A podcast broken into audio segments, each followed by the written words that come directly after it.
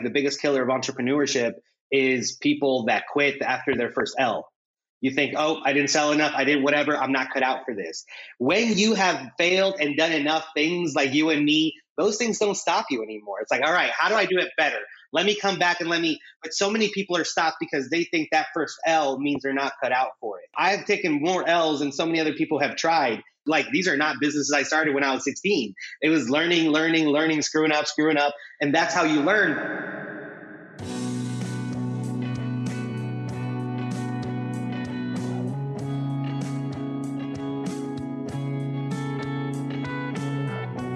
Empower You podcast is devoted to bringing real world wisdom and encouragement to our listeners, fans, subscribers, and friends. We talk about a multitude of life principles and the process from an economic, societal, and cultural perspective. We believe that in tough conversations and shared wisdom, we can pave the path and leave a ladder for the future. So, subscribe to our channel, rate, review, and let us empower you. What's up, friends? If you're anything like me, you realize that eating healthy meals supercharges your productivity and gives you a clear mind so that you can solve more problems at work or in your business. Smile More Meal Prep Service lets you choose from a variety of healthy food options that will fit your dietary needs while putting a smile on your face so you can stop stressing about eating healthy throughout the week and buying lunches because Smile More Meal Prep has got your back. And if you use the promo code EMPOWER, you'll receive 15% off your order. So click the link in the show notes, order your healthy, delicious meals, relax, and smile more. Welcome to Empower You podcast. My name is Kidboy Cooper, and I am so glad that you are here for today's topic for our conversation for today. Uh, we have an excellent guest uh, who is going to provide us with a lot of really great, uh, not only perspective, but lived experience um, in regards to our topic, which is is school necessary? Now, you know, if you've been following the show, we have been going through the process of examining uh, and opening up dialogue around education uh, in the United States. If you're not in the United States, this is just something you may want to think about. In the United States, there are a lot of millennials and Gen Z um, students who are looking to re enroll in school or who are going to be going into higher ed uh, institutions. And so, um, as this is happening, this trend is happening in the United States, simultaneously, industries um, are completely blowing up, right? Uh, meaning everything is changing everything is is is morphing into something else. We have new jobs new applications new platforms that are coming out of everywhere and the educational systems can't keep up. Um, and so what I want to do, what I'm doing here, is giving us an opportunity to really look at this idea of education from a variety of perspectives so that we can make informed decisions about what we do next post pandemic um, and leading into um, you know the next three four years right? This is not an anti-school or pro school anything. This is a conversation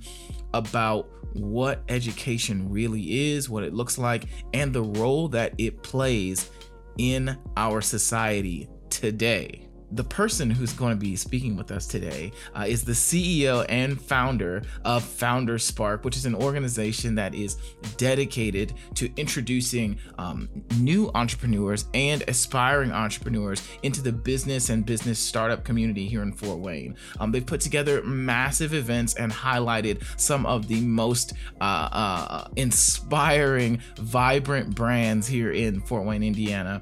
And He's helped hundreds of students learn the fundamentals of business, the fundamentals of entrepreneurship through courses and programs that he's provided over the years. And um, I'm just really excited to have him here with us. So, uh, without further ado, I'm going to bring up our guest, Aaron Robles. Aaron, how you doing, man? Hey, I'm doing great. I'm so glad we get a chance to do this. I'm, I'm pumped thank you so much for being here, man. I mean, it's it's it's awesome to have uh, a moment to really just rap with you a little bit. Yeah, I know. Every time we see each other, it's like coming and going, a quick catch up, and then I'll see you next time. so it's, it's good for us to like sit down and just and just chat tell us a little bit about what you do um, and and and what drives you in the entrepreneurship space, uh, and then we'll dive into the questions because yeah we we got to get this background story yeah. in so that we can really move into this. And and I told you when you sent me the topic, I was like, I'm ready for this. And a major part as to why that's true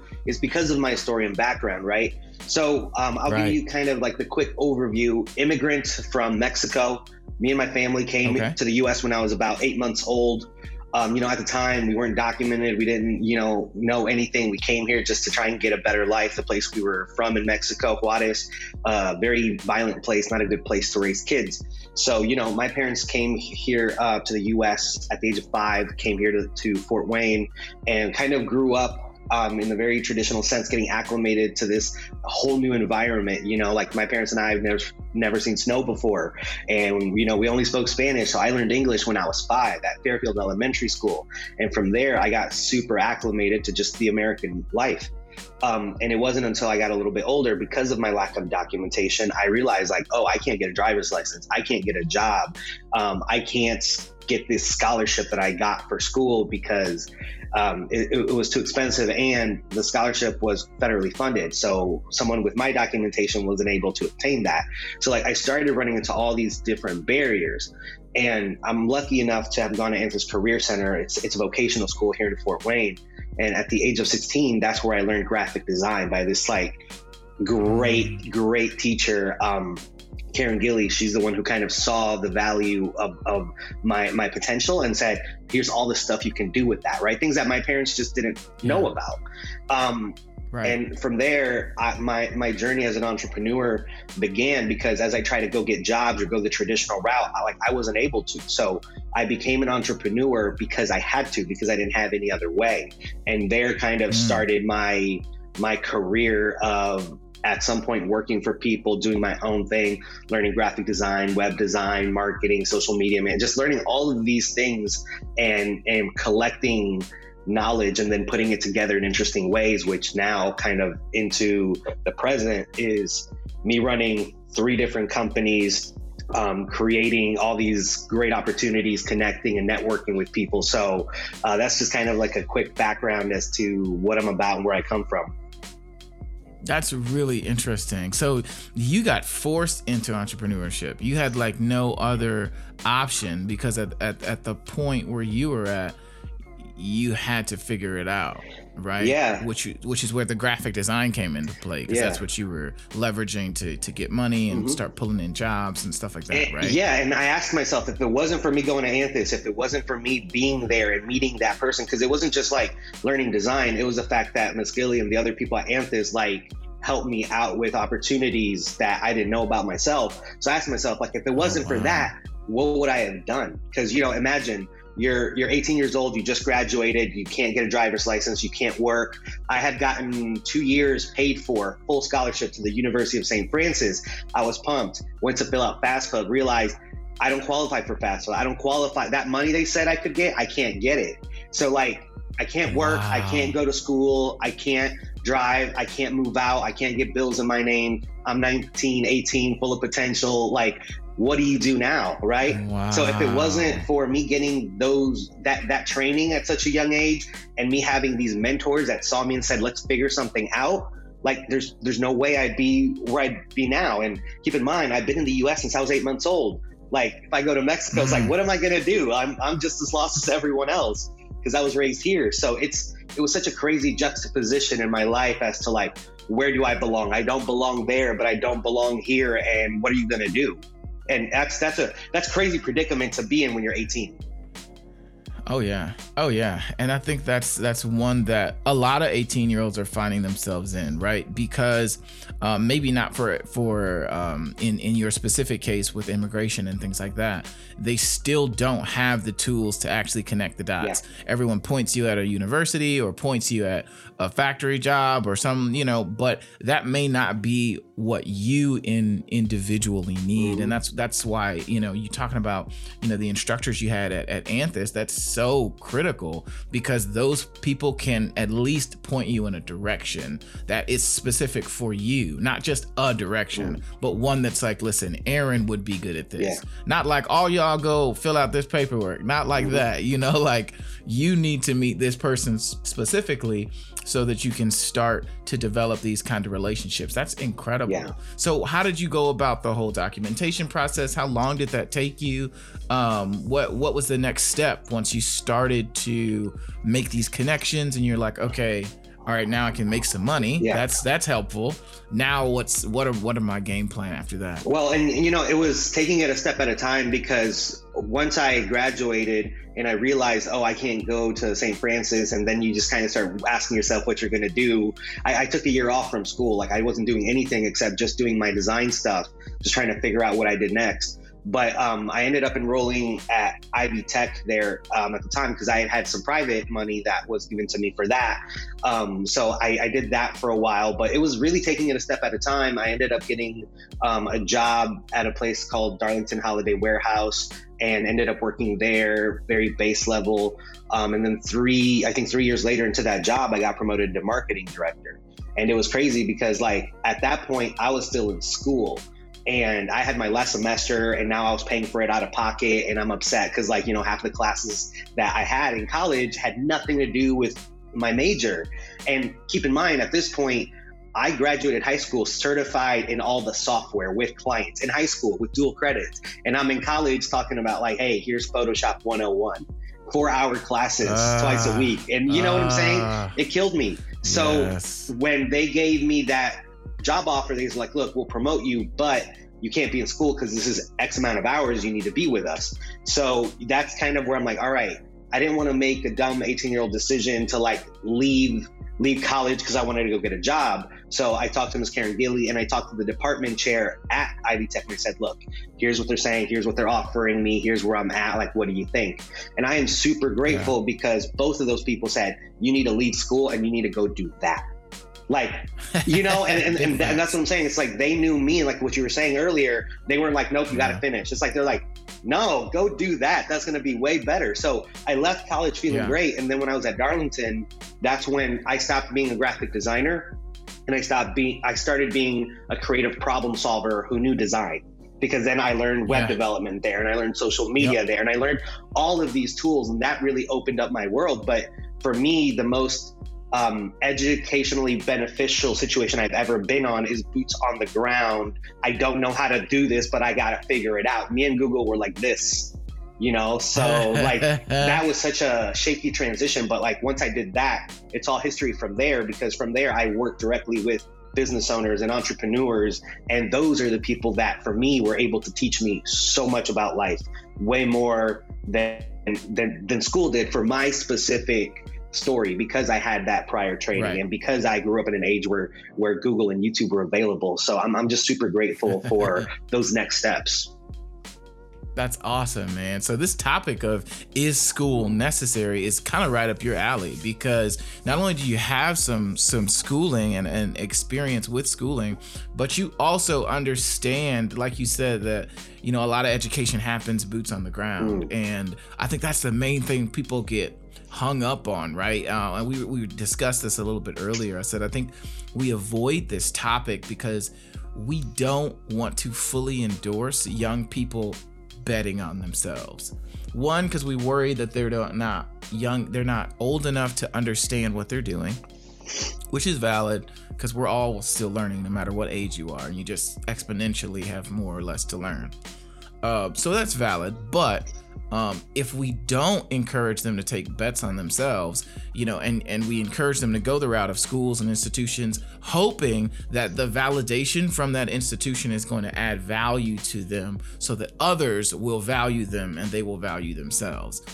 I fundamentally have some challenges with that thought process. yeah. Well, um, and so that's why I think it's it's just dope that you're that you're here and that we can dive into this, man. Yeah, and I mean, I, I told you like I'm I'm ready to jump into this because it, it's not about discrediting or saying don't do this or don't do that. I mean, because you run into the same issue. I can't go on here and tell you what to do or what not to do. The point is, you have to learn to figure it out on your own, right?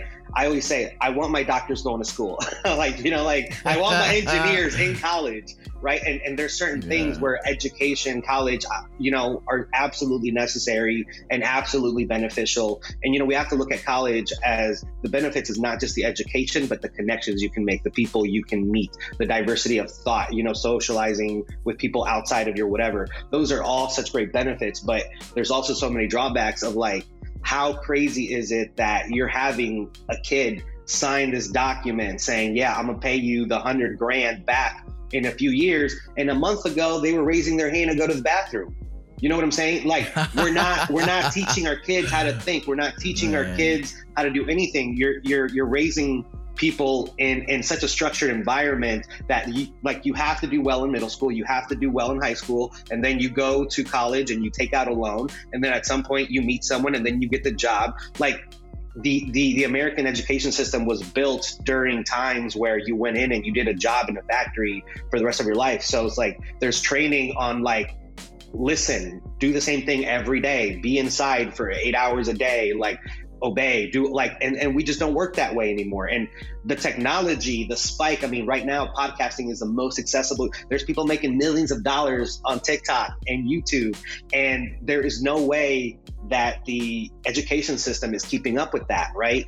Um, even with college. So it's not necessarily saying don't go to college but currently the way that high school and college is set up it's not like at the level of where real life and and technology and the world is. So I think there's just there's just got to be this major reform of saying like, okay, how do we integrate into this um, teaching things? Because if you're in any technical degree, by the time you graduate four years later, what you learned year one is irrelevant because the cameras are different, the audio is different. But what we don't teach them is like, how do you do your research? How do you find the best camera? How do you do this? How do you connect yeah. opportunities? Yeah. So education has to shift towards uh, a much more big picture. How do we figure this out thing versus memorize these things yeah. because they're important because that just doesn't work anymore. That's right. That's right. So growing up, what was your what was your uh, environment like? Like, dude, were your parents pretty well educated in their own uh, industries? Where did they encourage you to go to school and things? What was your um, environment like in your home yeah. life regarding education? Yeah, so I mean, I, I think for us, it was such a crazy story because, like I said, my parents were born and raised in Mexico. I mean, they were born in like 68 and things were different there. My mom got an eighth grade education and that was it. My dad got a sixth grade education. That was it. You know, there wasn't a lot of education that they or their family had. So, like one of the big reasons why they came to the U.S. was in was in order to provide us with opportunities they never had. So, like my dad, uh, well, both of my parents came here. Like I said, you know, at the time without proper documentation. They're they're documented now, which is super grateful for.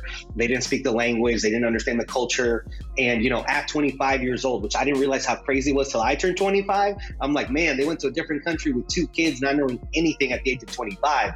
And I'll tell you that my dad busted ass for the entirety of the time we were here. Man, I can't remember more than two weeks that he went without a job with no documentation, without knowing the language. But it was like their step up for our family was make sure that they're safe make sure that they have food and clothing, make sure that they're out there getting an education. So I'm here because of the huge sacrifice my parents made, not because they're like, oh, this is gonna, you know, help you this way, this way, this way. They just knew there was something better.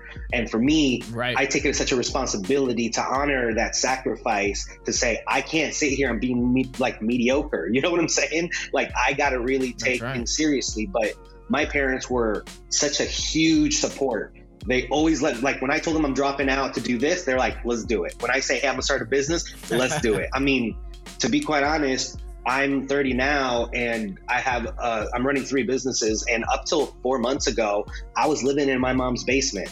Like, you know what I'm saying? Mm. Like as a yeah, grown man. man, I moved back with my mom because she was so supportive and I don't think people realize how important that kind of support is and what a what a yeah. privilege it is to have parents that are so supportive because not everyone's parents are. So, you know, whenever I said, Absolutely. "Hey, I want to do this," or "Hey, I need to do," let's do it, let's do it, let's do it, let's do it.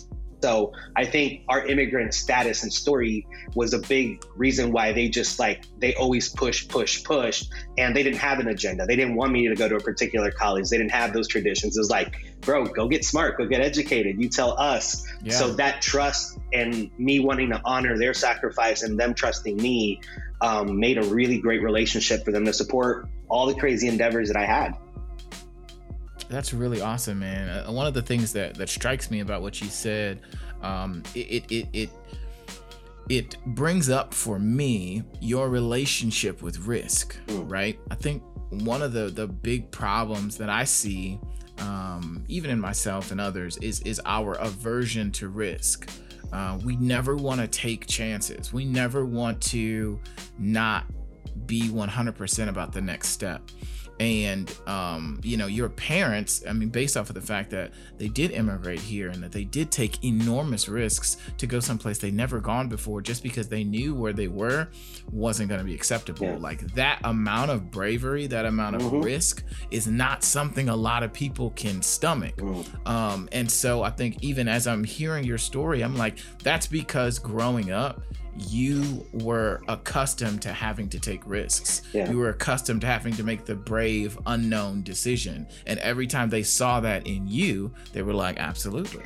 Yeah. Absolutely. You're living proof that this these risks do pay off. So yeah, go do it. Yeah, go go after it. I think that's amazing, man. Yeah. For some of us, you know, your home environment can be very sticky, right? Nobody wants to venture out too far because you know, of whatever. Maybe it's your environment, maybe it's trauma, maybe it's just mm-hmm. uh, traditional things that your family does. And I think it's really powerful that um, your parents uh, are so brave and instilled that bravery and risk taking yeah. in you because everything you talk about sounds like risk. Oh my god, it sounds like a good success story to other people. When I hear yeah. it, I'm like, bro, yeah, you're taking some major risks. Yeah, and and you know, part of it is you're absolutely right. It was watching my parents and, and realizing that, like, look, that's just like our, our, our hand. You know what I'm saying? Like we can't not take risks. Yeah. So like part of it was seeing yeah. my parents do it and then seeing the fruition of it. But then the other part is I didn't really have a choice like a lot of people that make these risky whatevers or do these crazy things to a certain degree they don't really have a choice. It wasn't like i should be an entrepreneur. I would rather that than have a job. No i can't get a job. No i can't go to school. So it's like when i at that point again going back to the point where i'm 18 trying to figure out what i'm going to do because i feel like my hands are tied. I'm over here like what like the only other option is quit and what does that look like? Not doing anything so at that point, it's kind of like, all right, well, I guess we're going to jump in. But, you know, part of it was like, you learn to swim when you get thrown in the deep end and you don't have another choice but to swim. So, me having those experiences in my life made me much more comfortable with risk because that was kind of how I had to do things. And then you start seeing it pay off, and you're like, okay, it's not that bad, and, and, and you can do it. Yeah. So, that was such an instrumental part. And kind of a, a, an interesting story because these things don't stay with you. Like you have to exercise them, right? Um, 2012, Obama enacted DACA, so that gave me and over 800,000 people who came here undocumented as minors the ability to to work and, and drive and do a few other things temporarily as, as a safe haven until Congress passed uh, an actual path to citizenship. So that for me changed everything because now I could legally drive, now I could legally work, now I could, you know, move out, now I could do things. And I, I'll never forget that for a short while I left I, I, left Darlington. I had grown. I did everything I could do there. Um, and I went to work at an ad agency and I went to work at the ad agency for the first time with like proper documentation. And it was kind of like 16 year old Aaron's dream, right? Like, I want to work at an ad agency and do this and that. And I made more money than I'd ever made. I had um and I had benefits, I had all this. And long story short, I was only only there for like nine months. Like it ended up not working out for a handful of reasons. But I was making so much money and I got so comfortable I stopped doing anything. I went to work, I did my job, I cashed my check, I came home, I, I messed around on the weekends, Chilling. I went out with my girl, and then and then when I got laid off, I'm just like, you got comfortable. I didn't have any money. Yep. I had to move out, and I'm just like, man, I should have been out there shopping my own clients. I should have been using that steady yep. income yep. to go build my thing. But keep in mind, man, I've been busting ass for all my life So for me to feel like yeah, I belong for the first time, to have an office job, to have yeah. benefits, to have like the American yeah. dream, I was like, I deserve to chill for a little bit. You know, and I was I was paying my debt off. I was being responsible, but once that opportunity went away, I got caught with my pants down and I'm like, man, what am I gonna do? And that's when I just said I was like I'm, I'm never I'm, I'm never allowing myself to just coast again because I could have like really used that opportunity to do great things. And I figured it out and I made it work but it was a lot harder because I, because I got comfortable because I wasn't taking risks anymore. I wasn't trying to figure out how do I diversify my income streams? How do I use this money to go invest in other things? And you know that was 25 year old mistake that I'm like, okay, never again, never again. And now never I'm again. over here working on foreign income streams, working on number five, because I'm never going to get caught in that situation. But that's life. You learn, you grow up, and you know what I'm saying? So it's crazy. Yeah. yeah, man. So, what's the earliest thing you ever wanted to be? Can you remember that? Like the earliest thing Aaron wanted to be? Ah, an artist. You know, I, I didn't know I didn't know graphic design existed until I went to Anthis. Okay. But like I was always uh, okay. drawing, you know, young me and my brother watching Dragon Ball Z. I'm drawing all the characters. Yeah. you know what I'm saying? Just like spending yeah, hours. Yeah, so once graphic design came into my life, I think that solidified. It was like, oh, I can make money doing designs on a computer. I didn't know that was a thing. And I was naturally pretty good at it because I was always an artistic person.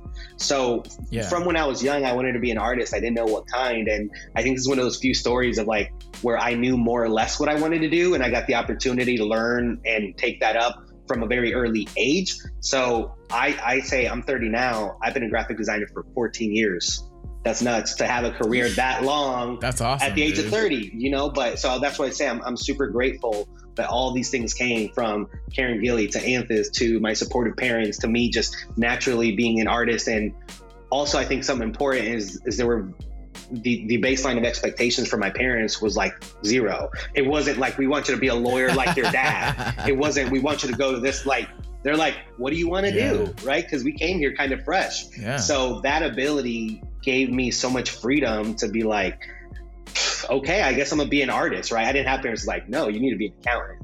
So super happy about it. But yeah, always wanted to be creative, that, always wanted to do something along those lines. Yeah, and you know, I think creativity um, is a is a is a really big component to problem solving, and problem solving is the key to entrepreneurship. And um, I just think you know it, a lot. I'm listening to your story, and there's a lot of things I'm just like, oh yeah, absolutely. That makes that makes so much sense. Yeah. Um, for you all who are listening um, and who are thinking through, you know, as as Aaron and I are talking, I want you to think about opportunities in your life where you can take risks, I want you to think about opportunities in your life where maybe you've been playing it safe. And this is not to make you feel any kind of way about it. Um, just want you to be aware of it and start bringing into your awareness when you are constantly playing it safe and the results that it's getting you. Um, because there are there is validation in playing it safe, but there may not be. Um, the rewards that you're looking for. There may not be the growth that you're looking for. There may not be the opportunities you're looking for in playing it safe. And so um, I don't want you to be listening to this interview and be like, you know, want to go set your life on fire. Mm-hmm. No, just mm-hmm. start entering into your awareness what it looks like for you when you're playing it safe yeah. and, and what the reoccurring options and and uh, situations that come from that um, so aaron what what personally do you feel like was uh, the biggest barrier for you becoming um, a great entrepreneur becoming Thanks for listening to Empower You podcast. I want to take a second and tell you about a service I've been using that has literally changed my life. Akita Ricks, the founder of SawyerScore.com, helped me erase negative items on my credit score, provided me a clear path to improving my credit, and raised my score by 100 points in the first 90 days. Like, whoa. The best part about all of this is all I had to do was follow instructions. Now, if you're like me and you need a credit bestie, you need to click the link below and schedule your absolutely free discovery call today.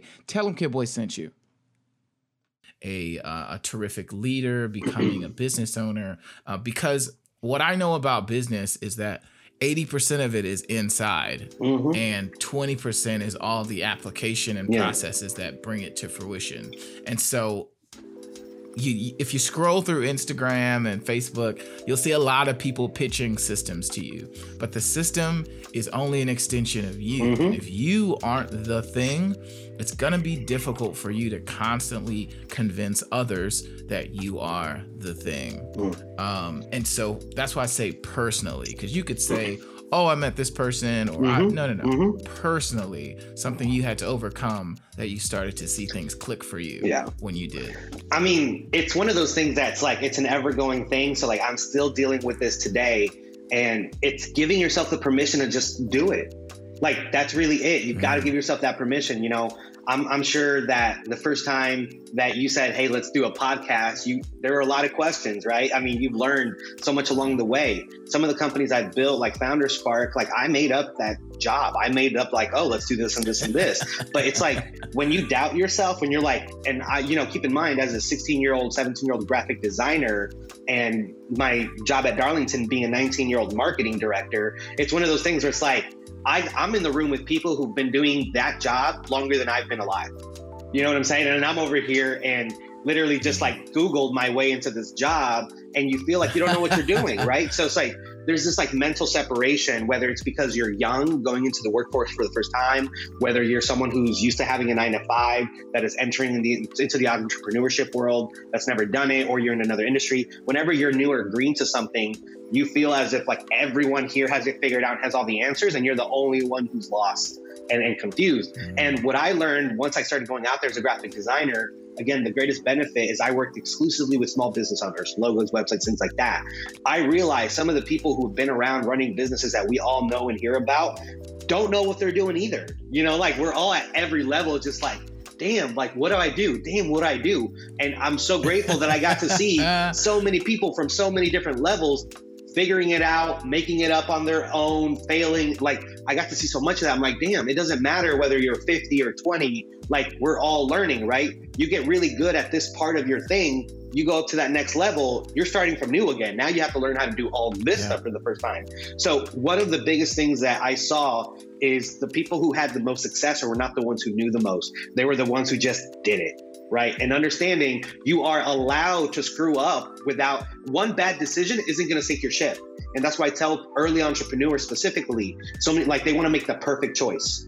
You can't. It doesn't matter. As long as you're standing still, you're losing. So mitigate your risks. And sometimes it's not about a good or a bad decision, it's about a good and a better one. One's going to be slightly better to a certain degree, it doesn't matter anymore. Make a choice, move forward, yeah. and if you got to change that decision later, then do it. But allowing yourself the permission to do it, not wondering, well, what do I know about vlogging or podcasting or this? You don't have to know anything. You just got to do it. So once you unlock that, you are going to open up a world where you are open to trying things you don't understand, things you don't know about. And then you're going to look back and say, man, I wish I would have done this five years ago instead of when I did it now. So getting started and giving yourself the permission to do something you know nothing about is the biggest thing that's going to get you far in life, no matter whether you have a job, you're doing your own thing, or anything. You just got to say, why not me? Yeah, why not me? That's a great question um, to be asking yourself as you are thinking through this episode, listening, why not me? Mm-hmm.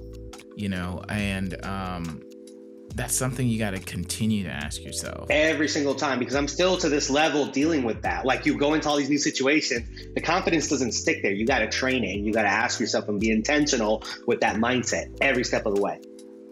Absolutely. One of the things you said was the people who make the biggest impact are not the ones who know the most. It's the ones who take action repeatedly. And that to me is like a bar. And I hope mm. you all who are listening are, are grasping that fully. It is not about knowing the most, it's just about taking action. Another thing that you said that was really, really great was that it's not really a decision of good or bad. It's a decision of good or slightly better.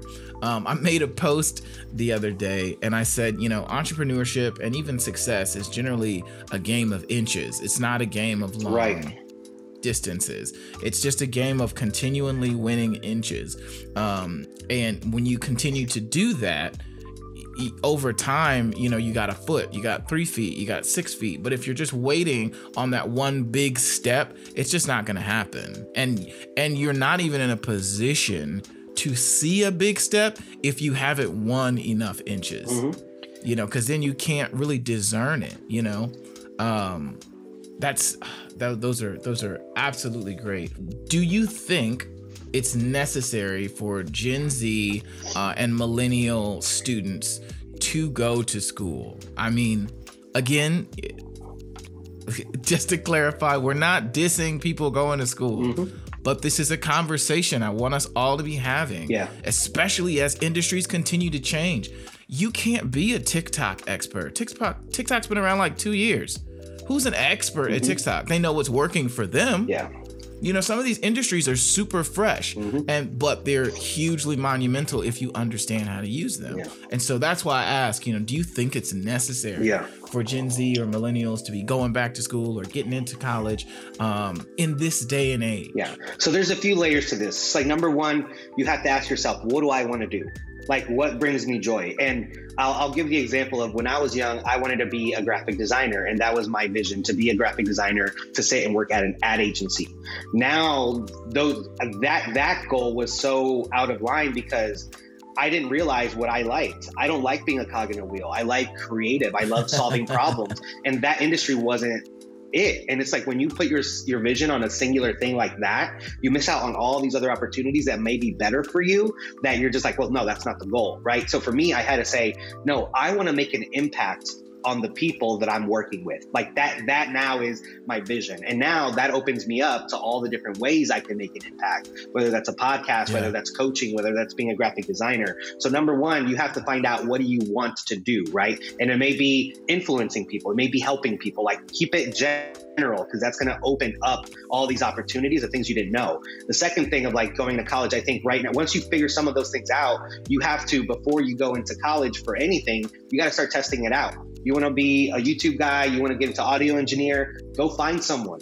Like literally anyone who comes to me and says, I want to be a graphic designer, take me out to lunch. I will tell you everything I know. I have two uh, two interns right now who are just like learning, and I'm t- I'm giving them the whole background. But that does two things. Number one, it lets you understand the reality of it versus a brochure for college that says be a designer it's fun and great no when you when you hear about the the work it takes to be an entrepreneur the work it takes to host a podcast that's what's going to give you the real knowledge right and you're able to to talk to you you're able to talk to me you're able to youtube and, and do a lot of research on your own and depending on the industry you're in it, it, may not be necessary. I became a professional photographer for five years, co running a business, and I started as an intern. I literally just said, hey, let me carry your stuff. I'll set up, I'll tear down, teach me how to do it. I'll do it for free. I wasn't worried about money at all. I just said, teach me. Two years later, I'm shooting with, with, with Barb. Three years in, I'm co running the company with her. So it's like, I think that if you're looking at anything that has to do with fine arts or creativity or whatever, and this is the one I can speak about personally, go YouTube it, go find people and, and mentor and have them mentor you for free. Go do all of those things for a year or two. And then if you feel like you need to go to school, then go to school. But I, my general advice, anything in the fine arts or creative industry, you're going to have a better time working with people doing it. And you'll either work for free or work for a little bit of money, which is way better than paying $20,000 a semester, you know? And if you do want to go to school, fine.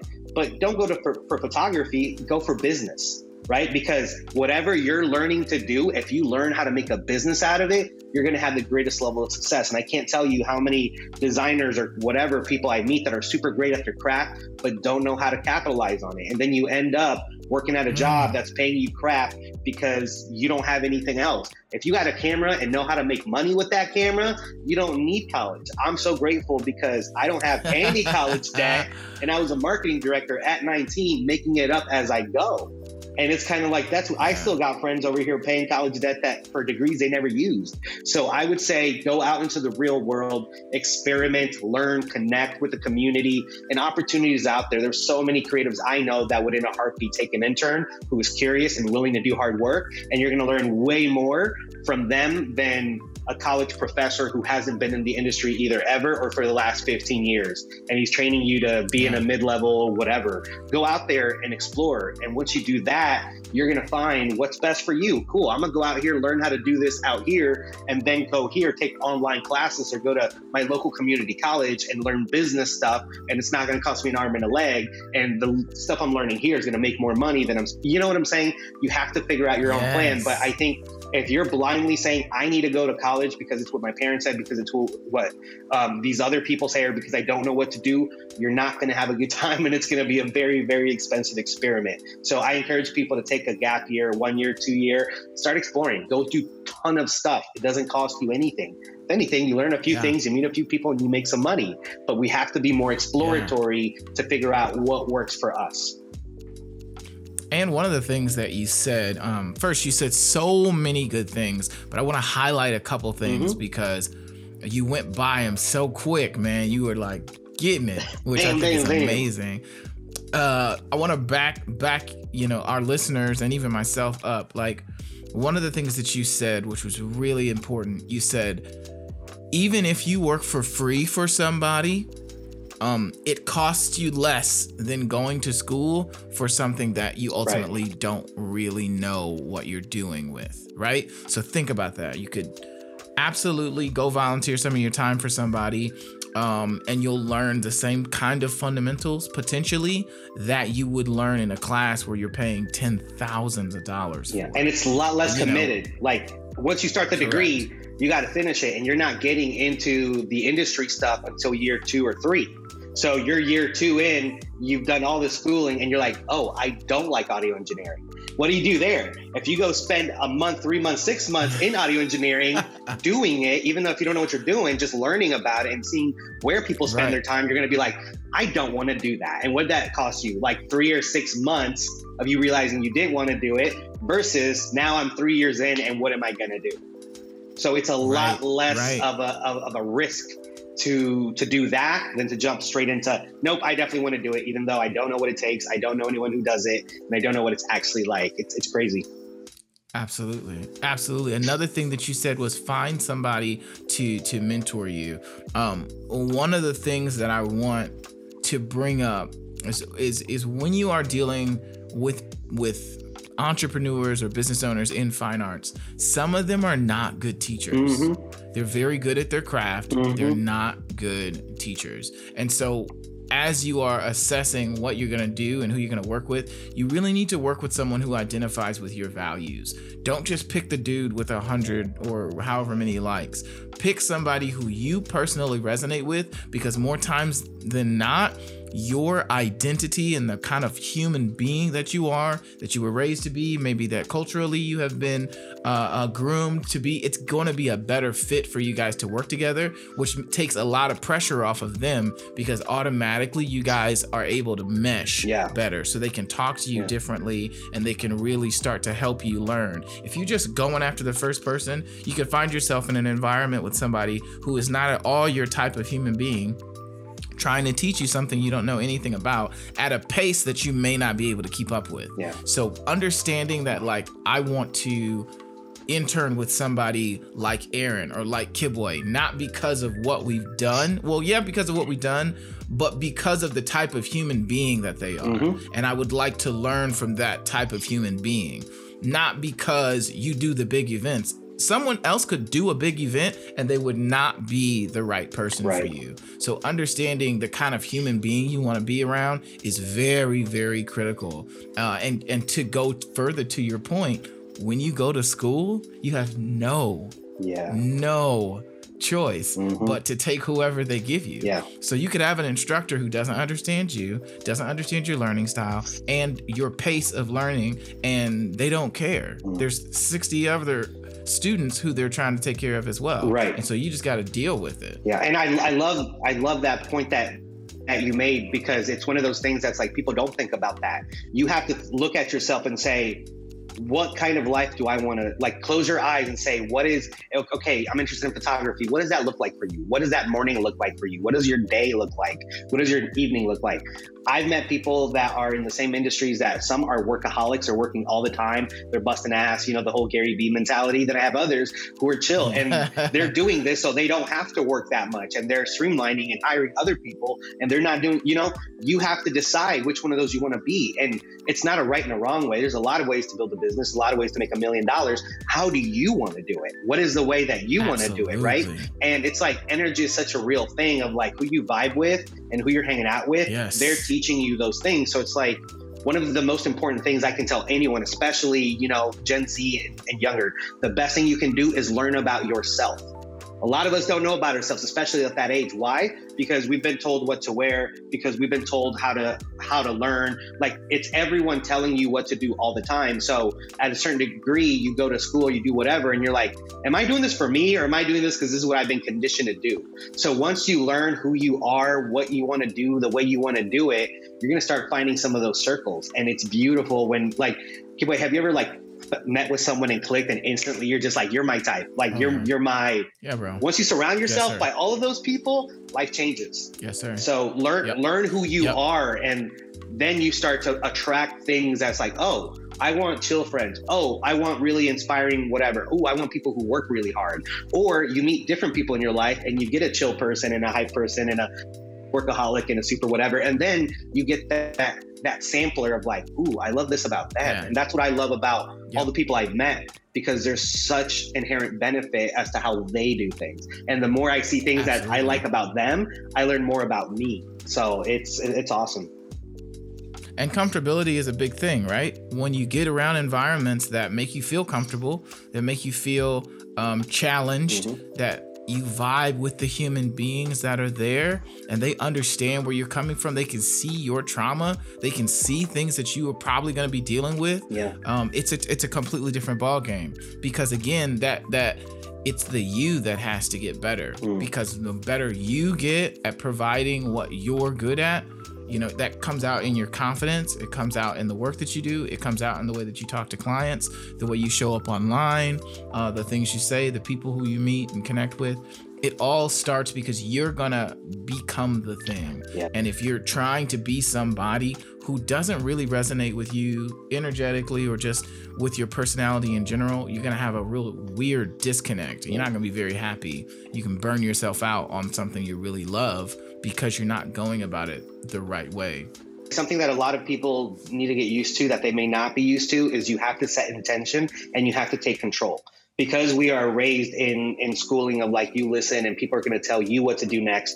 With the mentor thing, a lot of people I know go to mentors and like, you tell me. I'm like, no, I need you to tell me what you're trying to get out of this. I'm trying, I need you to tell me what success looks like.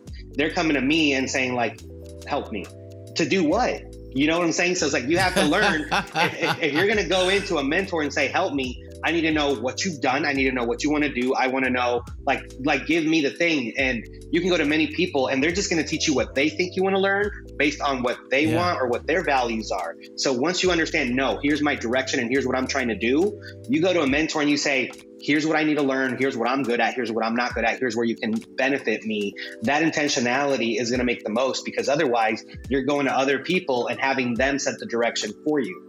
Mentorship is not for someone to tell you which direction your life should be in. Mentorship is someone to bounce ideas from, but you have to have that direction. So anyone who's looking at mentorship or, or talking to anyone, you gotta know, you gotta tell me the direction of the ship. I'm gonna help you get there. Or I'm gonna tell you, ah, go a little right. bit to the left left. But people coming to me are like, all right, help me become whatever what? I don't I don't know. So help a lot of people just aren't used whatever. to that. So you have to come in, tell me what you want, tell me what you need, tell me where you're trying to go. Once you have that clarity, it's so much easier to know who and what is worth your time and what isn't. Absolutely. And again, you know, understanding who and is who and what is worth your time is really huge. Um, one of the things that I have learned especially this last year, is identify who you want to work with. You don't want to work with everybody. No. Could you work with everybody? Sure, absolutely. But do you? Why? If you could make a bag just working with one type of person, who would it be? Just ask yourself that question. Yeah. And if you don't know, if you're just like, well, I don't know, I've kind of worked with a couple different kinds of people and it all went pretty well, just pick one. Try that for a second. Yeah. Like a month, a year. Just just try that. Because again, you're talking about inches here. You're talking about good and better. You're not talking about life and death. You're not talking about, you know, uh, uh, uh, win or fail because all of this is just a, a continuum, right? We're all gonna fail at something. Uh, Aaron, one of the things I want to ask you, which is kind of a burning question for me, do you think what has been the most helpful for you, learning or unlearning? Oof, that's that's a tough one. Um, I, I think it's definitely un, unlearning because you know learning it comes, it goes, it, it changes, whatever. But when I go back to that thing I said, where it's like you have to know about yourself, like I, I, I have to unblock myself, right? I have to. We talked about it earlier about that mindset. I have to realize what my mm-hmm. thought patterns are and learning to change those. Like if I want to have a certain level of success, I got to be more bold. I got to take more chances. I have to be okay rising up a few levels and not doing that as much as well as I do down here. Like if you want success or if you want to get to whatever you're trying to get to, you have to change your thought patterns to, to, to be at that wavelength.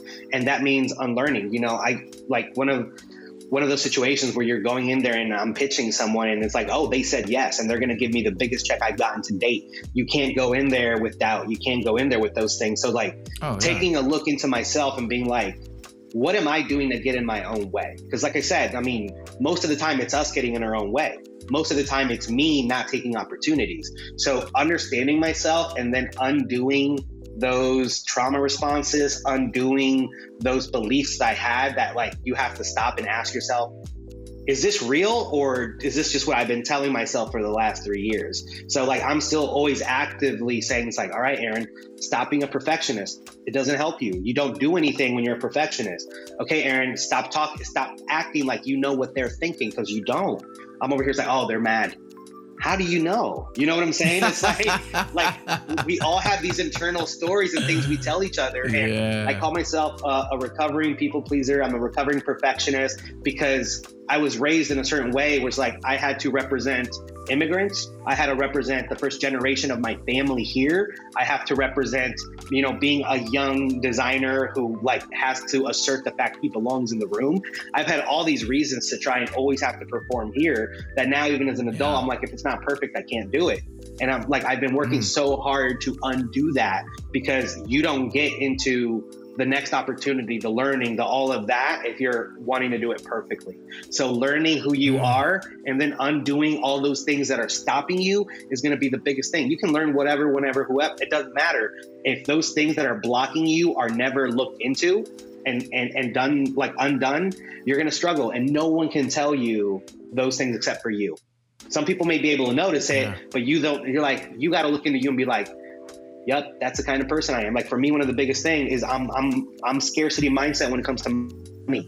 I was raised with not a lot of money. If I get money, I'm I'm keeping that check. I'm putting it away. Money doesn't help you if it's just sitting in the bank. But for me, it's, it's such an important thing. And with my girl, she's so like opposite of mine, where she's like, yeah, let's spend it. Let's do this. Let's do that. So that's been me getting out of my shell and saying, okay, when you invest the money, when you're not scared of like, oh, if I spend it, I'm gonna be broke. Like the money starts working for you. You start making. So it's surrounding myself also with those people that are strong in the places where I'm weak and keeping them around. So you don't have to do that it alone. helps you unlearn. Yeah, for sure. And that helps you unlearn mm-hmm. because when you're around somebody who has unlearned something already and you're struggling with that and they can continue to remind you, yo, like, and they may not even understand that's what they're doing right. for you. Um, but this is where to even take us back to getting an apprenticeship uh, volunteering or whatever with somebody who you really resonate with, this is the kind of stuff that's going to happen. You'll be around someone who's so much stronger in a certain area, it just continues to encourage you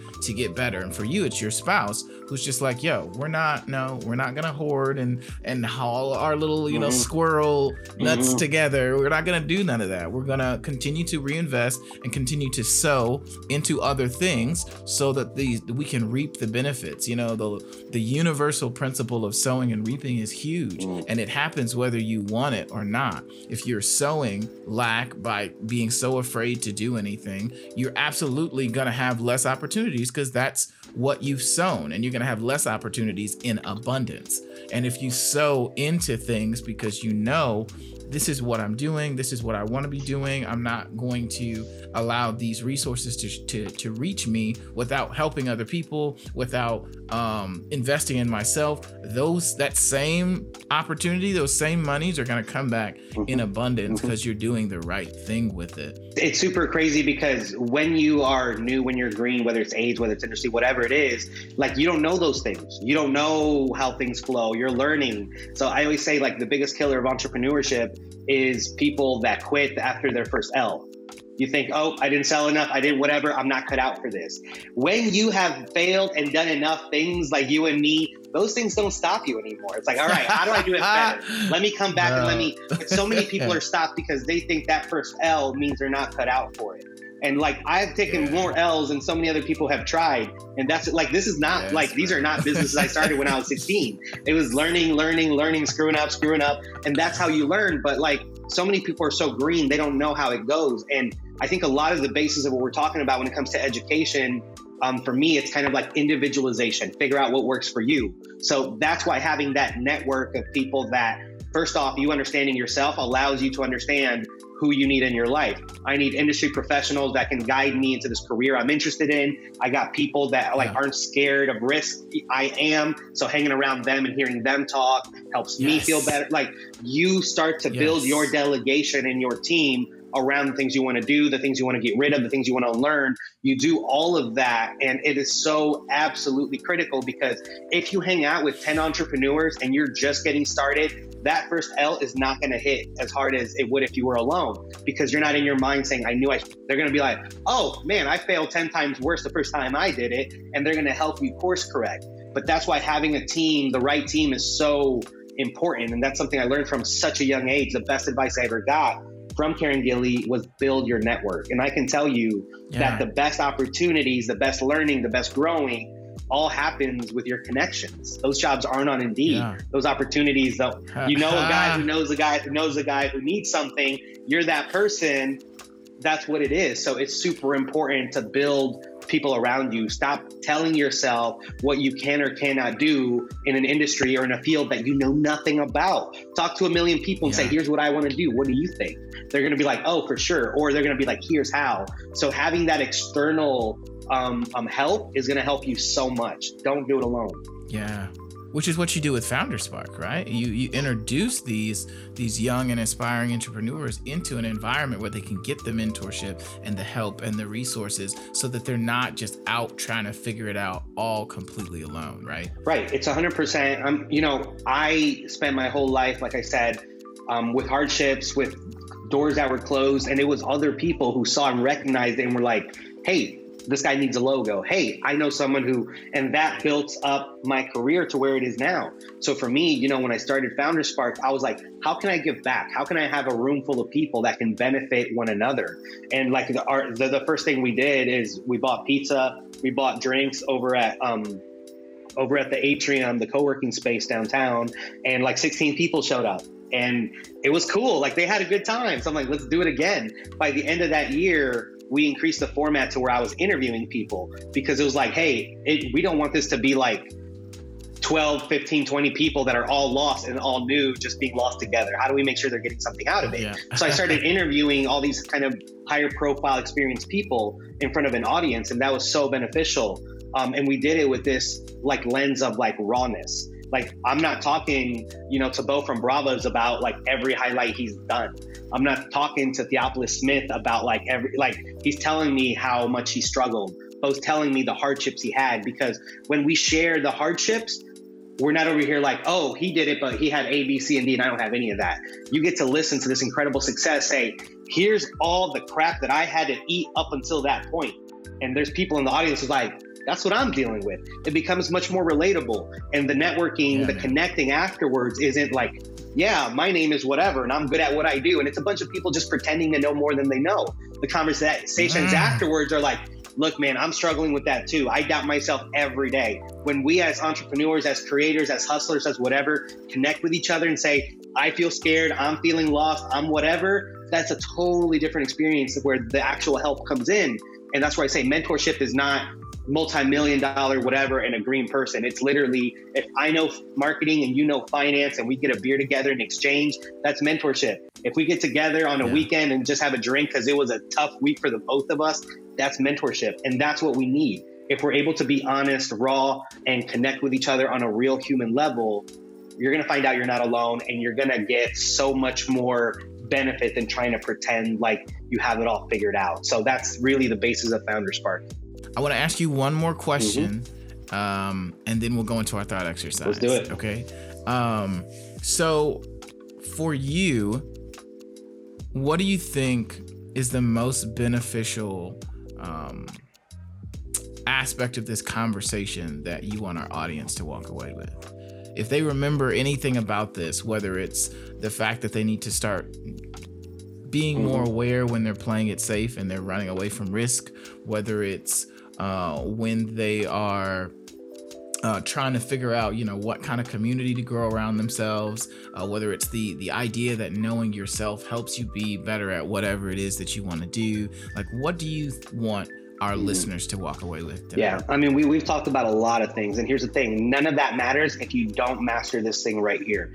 Stop relying on other people to make the plan for you. Stop expecting other people to know what needs to happen in your life.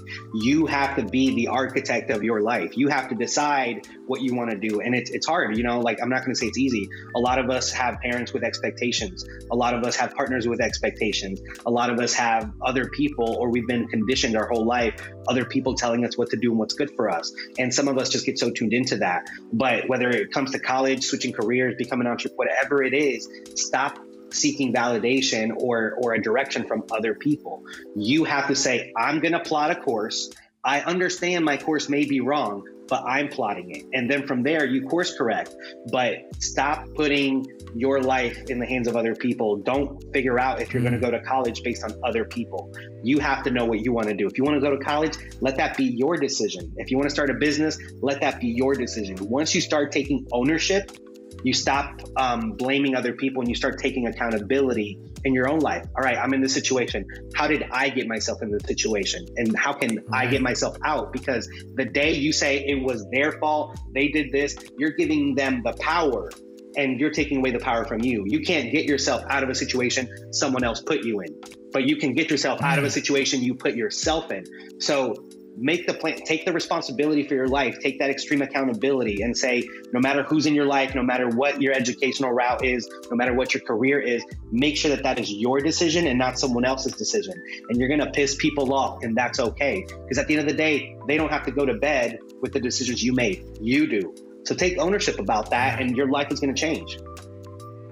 Wow man. That is so good. You know and and the thing that i thought about when you were saying that was uh, taking ownership, mm. uh, taking responsibility. Mm. All of these things are risky decisions. Mm-hmm. And when you take ownership for something, you're you're risking that everyone's going to be upset with you. Mm-hmm. When you mm-hmm. take ownership of something, you're risking that you may have just seriously disappointed yourself. Yeah. When you take ownership, you're risking your self-esteem and mm-hmm. things like that. But it's through that that teaches you not to make those decisions anymore. It teaches you not to uh, leave the back door open and mm-hmm. so your dog runs out into the street. Mm-hmm. It teaches it teaches you how to to to navigate the risk that you're trying to avoid. Yeah. Because when you take responsibility for it, you know, you said another thing that was just so you said you can't get yourself out of a situation someone else put you mm-hmm. in. But you can get yourself out of something that you understand where you messed up. It's a mental thing. It's such a mental thing for people. And that's what I'm saying. You have to switch it. You got to say, I'm in the situations I'm in, good, bad, or ugly, because of decisions I made. Once you do that, you are the master of your own life. I mean, here's here's what it comes down to. I'm a firm believer. I got a solid 75, 80 years on this earth. You know, I don't know why we're here. I don't know what we're supposed to do, but why would I want to live that experience doing what someone else wants me to do. For what? For what? You know what I'm saying? I have built, like, I'll, I'll sit there and I'm like, man, how am I living this life? Like, how am I? It's incredible when I look at my relationships, when I look at my work, when I look at like all the things I get to do.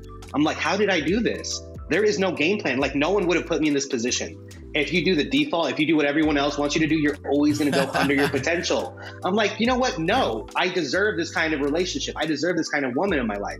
I deserve this kind of money coming in doing something I love. I deserve. And then you fight, you fight, fight, fight. And there's people that are going to tell you, no, you can't. No, that's not possible.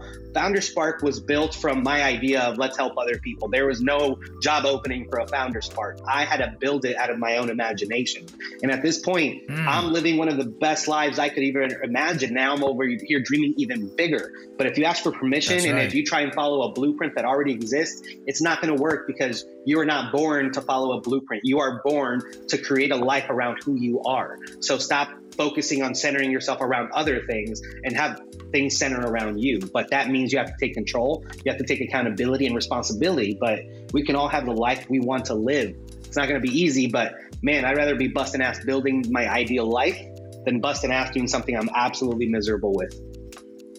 Absolutely. Absolutely. This is amazing. There's so much in here, man. I'm gonna Man, we could talk for like eight hours. Many, many know? times. I know, bro. We gotta connect off screen let's too. Listen, before you go, um, I wanna get a thought exercise from you, man. I know we're we're hitting time.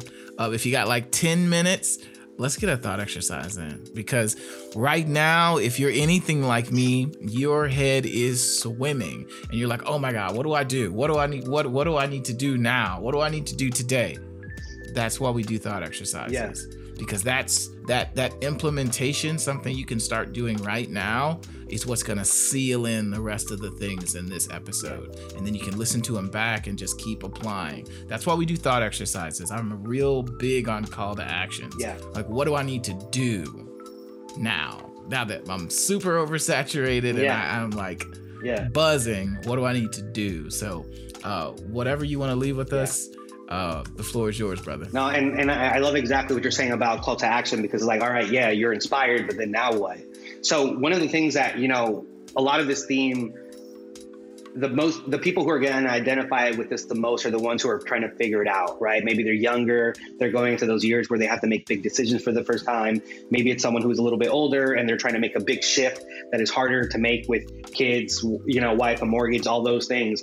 But for the people that are even if you think you have it figured out one of the most important things i've ever done is is journal is write is take time to hit pause because there are so many of us who will sit here and and we like to do right like we're habitual doers you wake up you got to take care of the kids you got to do this you got to go to school you got to do whatever and we feel good every time we're doing so much and right people are like i'm busy i'm this i'm this whatever one of my favorite quotes um, from j cole is the good news is you went a long way. The bad news is you went the wrong way. you know what I'm saying? And that hit me in my yes, soul. Exactly that hit me in my soul because yeah. so many we're we're busting ass, we're working, we're doing, we're doing, we're doing, and we're going in a direction that we don't want to do. So one of the best things that I, I, I, suggest people do with journaling is, is like, or not even with journaling. Journaling is like one of the mediums, but it's take a pause and be intentional on the direction you're going. Right? When you sit there and you're like, all right, let's think about my job. Why am I at this job? Is it because it's teaching me something? Is it because it's money? Is it be figure out why you're at that job? Because otherwise you're coasting so, okay, I'm at this job because it's stable income, it's taking care of me and my family, and it's giving me funds to go do the side hustle. Okay, cool. Like you got clarity on that. Why are you with the partner you're with?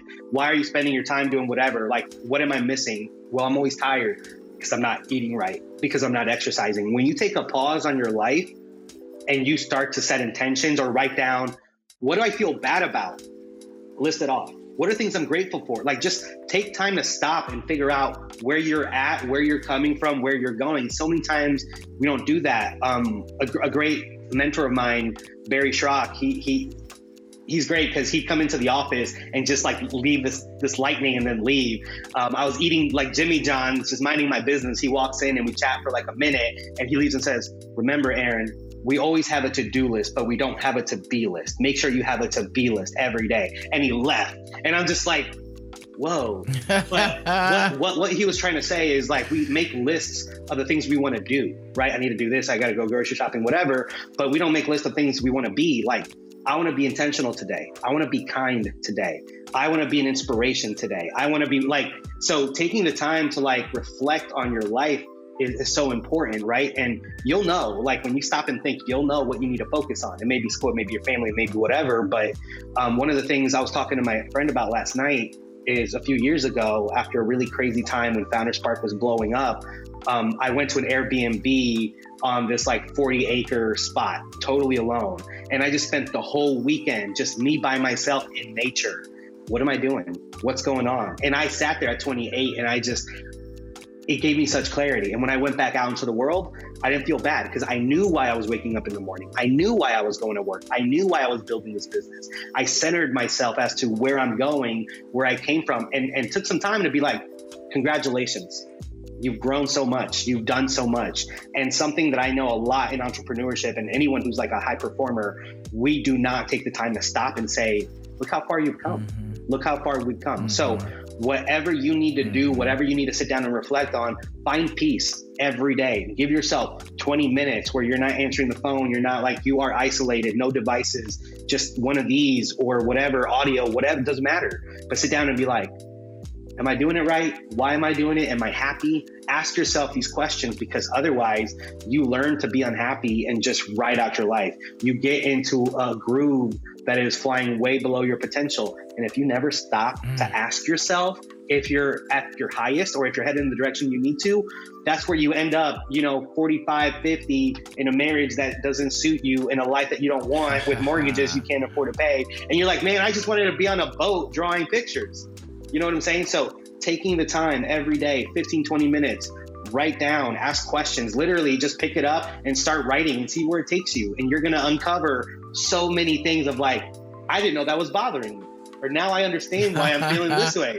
Take time to look inside and figure out what's going on in there, whether it's a weekend retreat by yourself, whether that's journaling, whether that's going for a walk, but find a little bit of time every day or once every once in a while to really make sure that if you're going a long way, it's in the direction you want to go because it's going to be work either way. Might as well be work in yeah. the direction that you want it to be.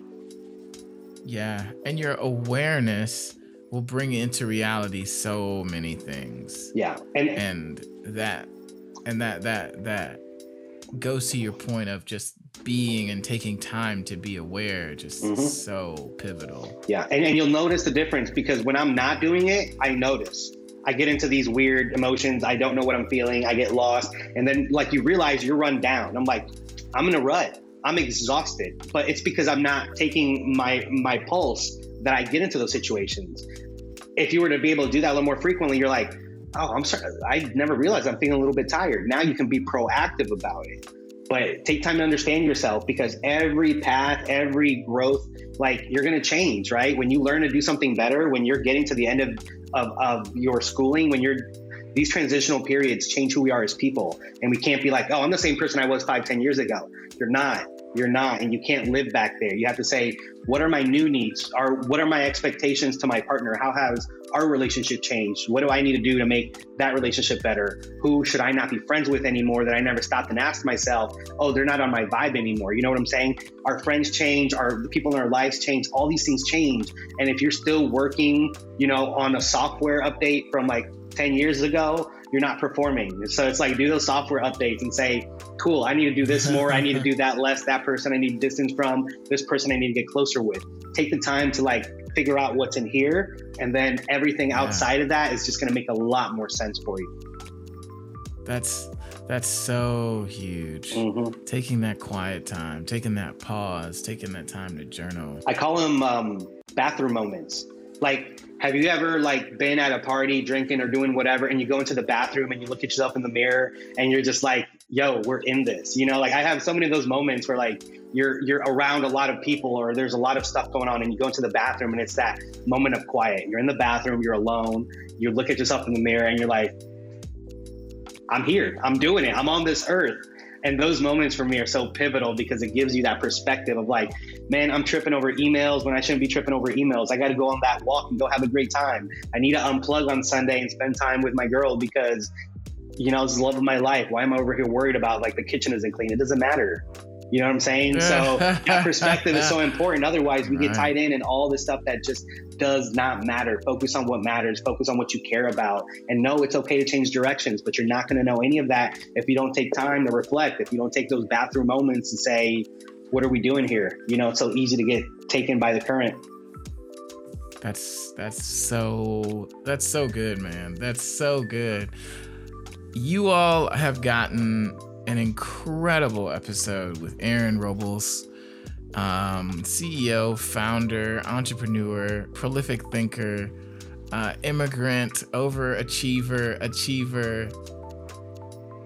I really appreciate you for being here, man. Oh, for sure, man. Major gems, brother. Yeah, we got to keep talking because again, this is that energy exchange, man. I'm leaving this like, too, you know. Man, this is this is why I love podcasts. This is why I love podcasting because you know, and I've said this and I'll just continue to say it, you know, 16 year old, 17 year old Kibwe in Gary, Indiana, walking to and from the bus, doing trying to figure it out. Mm-hmm. I needed this. Mm. I needed it so bad and it was nowhere to be found. Mm. And so I had to keep pushing and keep trying and doing things to eventually get to where I am today. Yeah. And I don't think it's right for me to be here without paving a path, without leaving something else. 100%. And so um it, it's it's it is just so rewarding um, because this gets to be out for free, man. You right. Know, this is a legacy that we get to leave to other people so that they can learn and start to develop and get better. So And that's what it takes, man. Yeah, yeah. And for all those listening, make sure you share this with somebody. Sow a seed, whether it's sharing some information, whether it's sharing a podcast, something that inspired you, sow a seed. Be an energetic symbol sow something. Don't just sit on great information. Do it. So, oh man. For all of you all who are listening, thank you so much for being here. I cannot wait uh, to bring you another episode. Um, Aaron, where can people find you? How can they engage with you? What's the newest stuff you're doing? What should they do next? Because at this point, I'm sure they're like, this guy. I gotta follow this guy. Yeah, well, you know, I am super accessible. Um, I'm Aaron Robles on everything Instagram, Facebook. I mean, I engage. I always tell people, look, man, if you reach out and you want some time with me, I'll give it to you because most people don't ask and most people aren't about it. But I'm always trying to share everything. Um, same thing with my with my company, uh, Founder Spark. Um, you can find us everywhere. And the biggest thing we have going on right now is our own show that has a podcast um, called Hearts of the Hustle. Um, we just launched season two, so we're in the making of that. Um, but it's going to be on Spotify and Apple. It's live now. The first episode, we'll have episode two dropping soon. And then it's on Silver Birch um, Studios YouTube page. So they can find all of that on my profile. They can find all of that on Founder Spark. But whether you want to watch the interview or listen, it's very much on the same line of like what we're talking about. I'm interviewing people I'm like, hey, you built this. How did you build it? What were your failures and how did you get, get over that? And there's people who talk about their early traumas. There's people who talk about what their mindset was and how they had to fix it. So it's very much on the raw and honest side of like, this is entrepreneurship. It's, it's messy and it doesn't look good, but you're not alone. And here's what they did. If, if they can cut and I can cut a few years of suffering from you and help you climb a little bit faster, that's what we're trying to do. So, exactly what you're doing here, we're trying to do over there with the scope of entrepreneurship. So, anyone who wants to be an entrepreneur is an entrepreneur. Um, come connect, meet, listen, and you know, don't feel alone. That's amazing. That's amazing.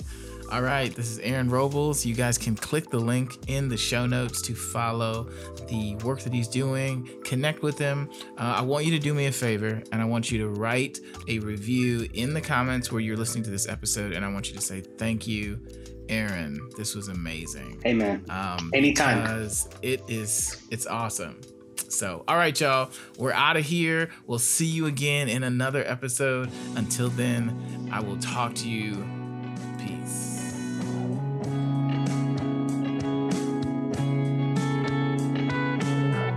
Thanks for listening to Empower You Podcast. Don't forget to rate and review this episode because we would love to hear your takeaways from this discussion. And it helps us reach more listeners just like you. If you'd like daily audio video clips from the podcast, you can find Empower You Podcast on Facebook, Instagram, and YouTube. Thanks for listening. I'll talk to you soon.